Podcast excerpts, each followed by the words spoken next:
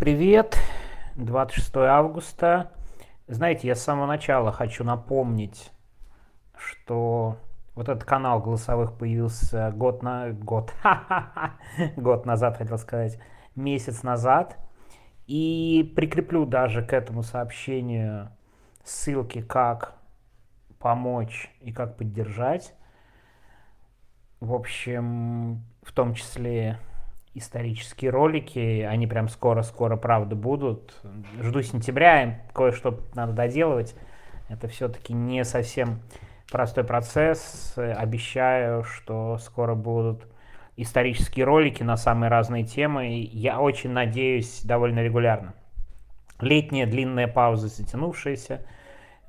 Честно скажу, у меня уже есть несколько сценариев. И 2 ролика я записал, но их надо там чуть допилить, чуть доделать.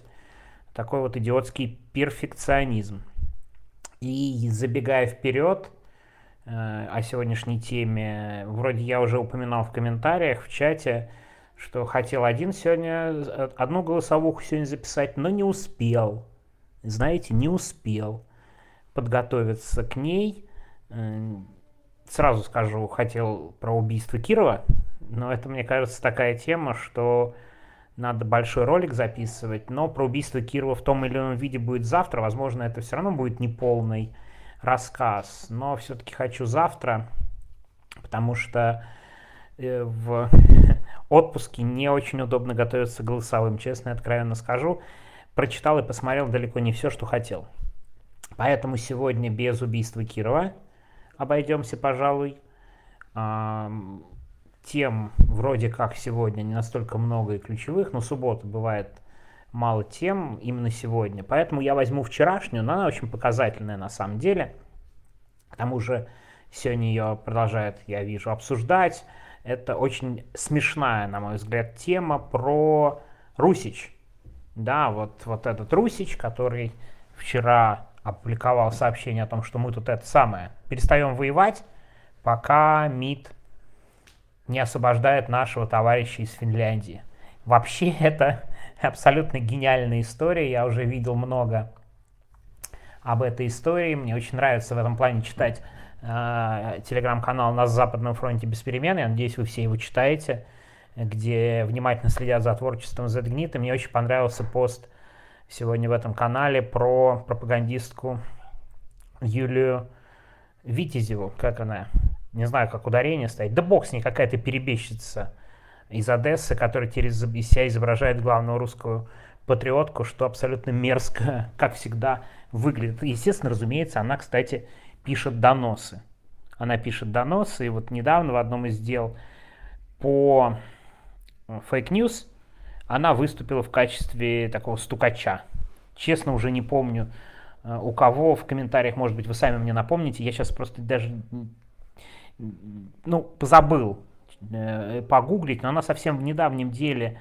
В деле Роднянского, если мне память не изменяет. Вроде как, по-моему, она у Роднянского была свидетелем обвинения. А может быть, у кого-то еще. К сожалению, эти суды по этим статьям идут один за другим. Не помню, честно говоря, у кого. Но у кого-то по фейк-ньюс, у кого-то из известных. Так вот, она написала, что дочитала до момента, пока вот этот Ян Петровский пытался лететь из Финляндии в Ниццу, и на этом закрыла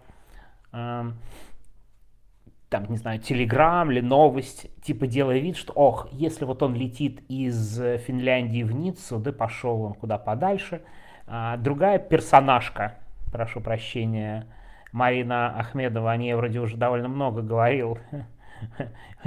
Один из, мне кажется, величественных графоманов нынешнего времени.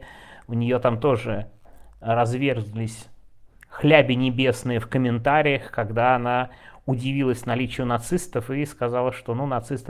Там довольно тоже смешно, потому что Русич ей ответил, и, разумеется, там начался трэш.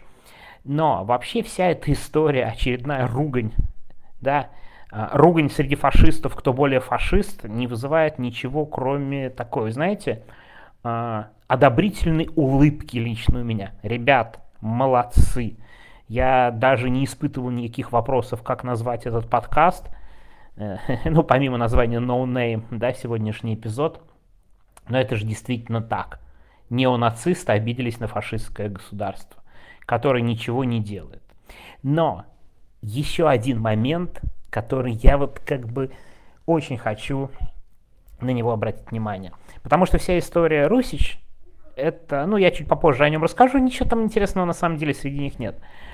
Это нацисты, которые давно воюют в Украине. Лицо Русича — это такой питерский нацист Мельчаков, очень известный, он еще щенка убил на камеру. Просто вот нацист-нацист, он не скрывает, что он зигует и так далее. Но из интересных моментов, с ним интервью сделал в январе военкор Сладков.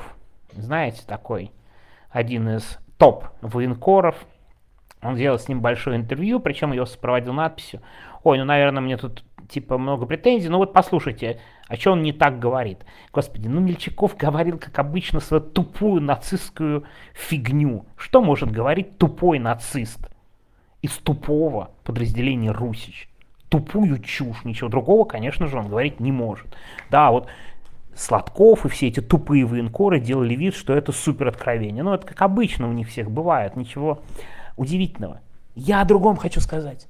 Как вы думаете, упомянул ли военкор Сладков о задержанном товарище из Русича в своем телеграм-канале в последнее время? Я даю вам 5 секунд подумать, да или нет. Вряд ли, наверное, тут нашелся бы человек, который не угадал правильный ответ.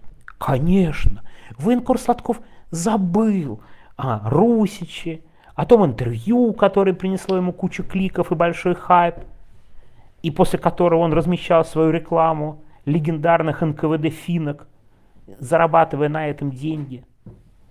То есть, как обычно, вся ситуация абсолютно идеальна во всем. Да, то есть, прямо отвратительные люди делают отвратительные вещи. Наблюдать замечательно. Теперь, наверное, про вот этот Русич хочу сказать, но все-таки для понимания, вообще это правда совсем не интересно, это действительно нацисты, которые в свое время предпочли поддержать Донбасс и ДНР. Интересно другое, что, заметьте, 9 лет они существовали, и с ними ничего не происходило. При всей риторике войны с нацистами, с фашистами в Украине, ребята, у вас боевое подразделение со свастоном и сотни тысяч подписчиков. Что вы несете про публичную войну с нацизмом? Алло! Просто как бы Русич был живым примером, что вся ваша риторика борьбы с нацизмом — это фуфло, которым вы кормите всяких необразованных идиотов, которые дальше кнопки телевизора мыслить не могут. Ну, правда.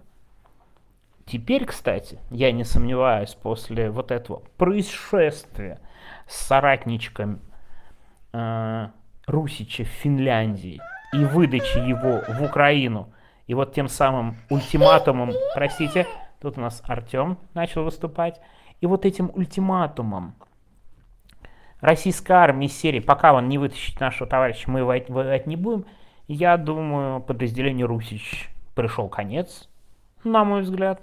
Ну, то есть они себя ведут в стиле Пригожина. Но, в отличие от Пригожина, у Русича даже этого ничего нету. То есть ни силы, ни пиара. 100 тысяч подписчиков, мы видели, в Гиркинском канале привели к примерно 0% эффективности каких-то действий. С Русичем будет то же самое. Думаю, в течение пару месяцев их распустят нафиг, найдут какие-нибудь нарушения, преступления и все прочее. А Мельчакова, возможно, даже посадят. А может, не посадят, может, просто отпишут от всего. Потому что, ну, все-таки ультиматумы выдвигать Шойгу в 2023 году, когда он такой весь на коне, порешал всех своих конкурентов, да, Суровикина, Пригожина, он просто с гордо поднятой головой такой, смотрится буквально как северокорейский маршал с количеством наград. все-таки если этот скандал докатится до Шойгу и до руководства Минобороны, я думаю, песенка Мельчакова спета. И это, конечно, очень показательная история. И довольно смешная. Продолжаем с большим интересом наблюдать за этой битвой в грязи. Ребят, продолжайте. Очень, очень приятно слышать, видеть, читать и писать новости о вас, о придурках. Всего доброго. А мы завтра поговорим об убийстве Кирова. Там будет, наверное, лекция. И даже не думаю, что маленькая. Всем пока.